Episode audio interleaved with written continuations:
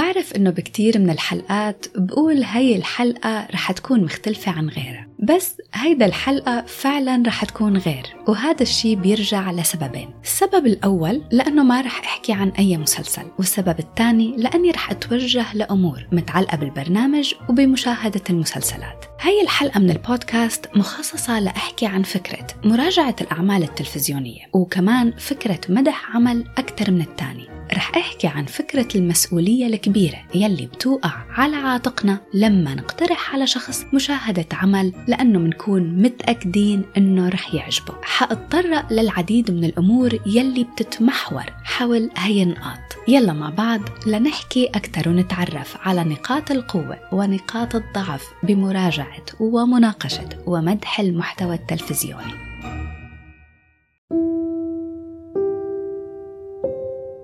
حبيت خصص هي الحلقة لهذا الموضوع لأسباب عديدة.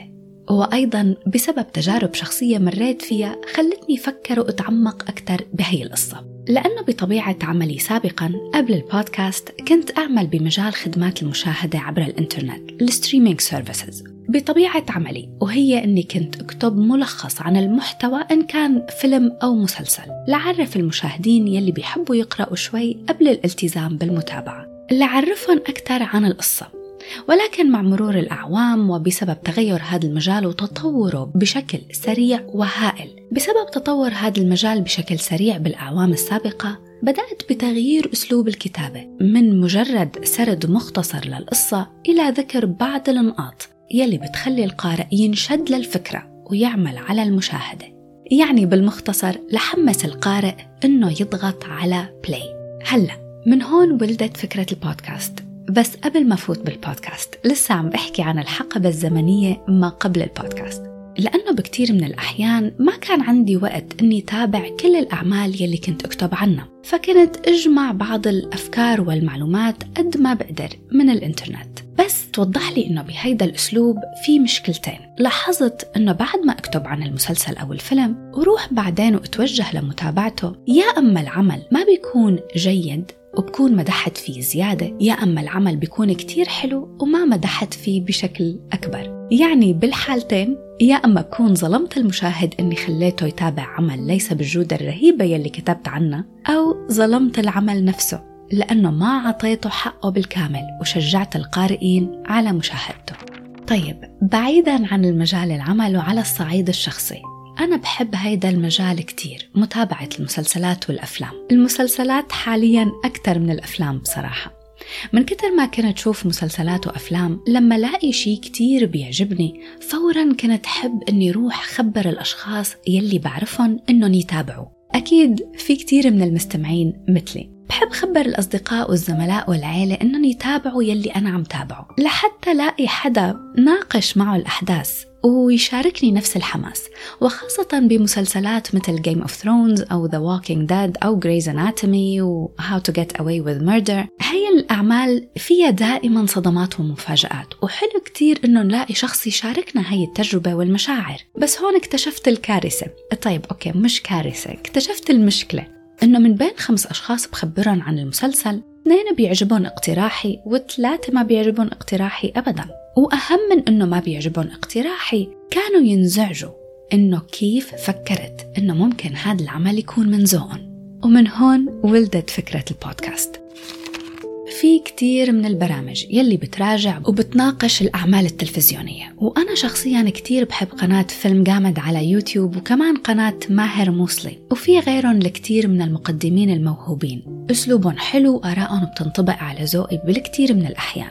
على قد ما هذا الموضوع حلو مراجعة ومناقشة المسلسلات وموضوع مدحها واقتراحها للأشخاص يلي حوالينا فعلا ببين حلو وترفيهي إلا أنه المسؤولية يلي فيه كتير كبيرة.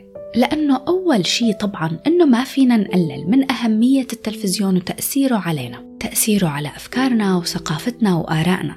فالتلفاز بيعمل كنافذة بتنقلنا لعالم مختلف وبتعرفنا على ثقافات مختلفة. والشيء الثاني كمان يلي كتير مهم هو أنه التلفزيون بوقتنا الحالي وخاصة بعد عام 2020 أصبح بياخد جزء كبير من وقتنا بيستنزف الكثير من ساعاتنا باليوم وبالأسبوع وصار جزء لا يتجزأ من مخططاتنا ومشاريعنا اليومية. وبسبب هي العوامل ما فينا ننكر أبدا الأهمية البالغة والكبيرة للأعمال التلفزيونية إن كانت أفلام أو مسلسلات. ولكن يوجد العديد من النقاط وهيدا اللي بحب ركز هي الحلقة عليه. في كتير من النقاط يلي لازم ناخدها بعين الاعتبار قبل ما نحكي عن العمل أو نقترح على حدا إنه يتابعه. ورح أتحدث عن هاي الأمور أكثر وبالتفصيل.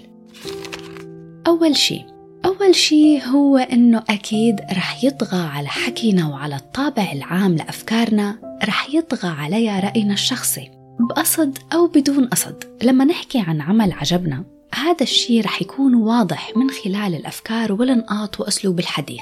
ولكن لازم دايما نذكر حالنا وناخد بعين الاعتبار إنه على قد ما ممكن يكون في مسلسل أو فيلم عجبنا ممكن كتير إنه ما يناسب ذوق الشخص الثاني. ورح اعطيكم مثال أنا مريت فيه شخصيا. مسلسل Breaking Bad مش بس برأيي الشخصي بل هو معترف عليه عالميا إنه واحد من أفضل الإنتاجات التلفزيونية بالتاريخ. أكيد إلى جانب Sopranos وكثير من الأعمال الثانية ولكن بحالة هيدا المسلسل كنت لما أقترح على شخص إنه يتابعه كان ال feedback يعني بكتير من الأحيان للأسف يكون سلبي مع إنه هيدا Breaking Bad إنه بالنسبة لإلي أكيد رح يعجب الكل بس لا. وكمان هيدا الفكرة مش بس بتنطبق على الأعمال اللي بتعجبنا بس كمان بتنطبق على المسلسلات يلي ما بتعجبنا. على سبيل المثال مسلسل حكيت عنه وهو مسلسل The Undoing. أنا بالنسبة لإلي إنه كان ضعيف وما عجبتني نهايته وحسيت إنه النهاية أصلا خلت المسلسل كله يكون ضعيف. بس في كتير من الأشخاص يلي بعرفهم عجبهم المسلسل كتير كتير كتير. ولهي الأسباب ومن وراء هي الأمثلة والتجارب يلي مريت فيها حسيت إنه فعلا مش كلنا عنا نفس الذوق وإنه شي طبيعي. الشي اللي ممكن يعجبنا ما يعجب غيرنا. والشي اللي ممكن ما يعجبنا ممكن يعجب غيرنا. فمن هون بتيجي أهمية الأخذ بعين الاعتبار إنه كل شخص منا عنده ذوقه الخاص. فلما نعمل على مدح أو اقتراح مسلسل ما نحن تابعناه أو اقتراح مسلسل ما للمشاهدة لازم نوضح شو هي العوامل يلي بنظرنا خلت هذا المسلسل ناجح وجميل وجدير بالمتابعة. وكمان إذا شيء ما عجبنا لازم نوضح ليش ما حبينا. لأنه يلي بنظرنا ممكن يكون سبب فشل للمسلسل ممكن ما يكون عنصر مهم للأشخاص التانيين وممكن ما يفسد عليهم متعة المشاهدة. أنا شخصيا كتير بحب المسلسلات والأعمال يلي بتعتمد على بناء الشخصيات. وهذا الشيء ذكرته من قبل بحلقاتي ويمكن كمان واضح من خلال طريقة كلامي عن الشخصيات. المسلسل أو العمل يلي ما بيعرف يبني الشخصية تبعه ويوضح لها أبعاد مختلفة بالنسبة لإلي بيكون عمل أضعف من غيره. ولكن هذا الشيء ما بينطبق على الكل. طيب ما رح طول كتير بهي النقطة ورح انتقل لنقطة تانية. الفكرة الثانية يلي حابة أحكي عنها وكتير مهمة هي إنه متابعة التلفزيون بوقتنا الحالي بيعتمد بشكل كبير على ال mood والمزاج. mood الشخص بلحظة اختياره لشي يتابعه. مزاجنا بيتغير وبيتقلب من يوم للتاني لأسباب عديدة ومختلفة. إن كنا تعبانين أو زهقانين أو سعيدين أو ما عنا طاقة حتى لنحكي. الإنتاجات بوقتنا الحالي كتيرة وعديدة وكلها إلها طابعها العام وتصنيفها المحدد. وأكيد مش معناتها أنه إذا العمل جيد وجميل معناتها أنه رح نستمتع فيه وبمشاهدته بهديك اللحظة. على سبيل المثال مسلسل I know this much is true وكمان حكيت عنه بالبرنامج. حلو كتير والتمثيل فيه رهيب ومارك روفالو حصل على الكثير من الجوائز بدوره بهيدا العمل. بس بالرغم من قوته إلا أنه العنصر الدرامي التراجيدي اللي فيه خلاني ما أقدر تابعه بسرعة. كنت أنتظر اللحظة يلي مزاجي فيها بيتحمل هذا النوع من الدراما الثقيلة لحتى تابع حلقة واحدة منه بس. هيدا مثال. ولكن بكتير من الأحيان بيكون بدنا نشوف شي خفيف ما يخلينا نفكر. فمنلجأ لمسلسلات كوميدية مثل Friends أو How I Met Your Mother أو Big Bang Theory و Modern Family وغيرها الكتير. أو أعمال خيالية بتاخدنا لعالم تاني لا تمت للواقع بصلة أبدا. مثل The Mandalorian و The Witcher وغيرها الكتير من أعمال الفانتازيا والخيال. ومن هون بتيجي أهمية وصف العمل بشكل إنه نحكي عن طابعه العام وشو هو ال mood يلي بناسب المتابعة. من المفضل إنه نحن وعم نمدح بمسلسل أو نقترح على شخص إنه يتابعه. من المفضل إنه نفسر لهيدا الشخص شو هو ال mood يلي بيناسب هذا العمل. إن كان خفيف أو كان تقيل أو كان فانتازيا أو كان من أي من هي التصنيفات.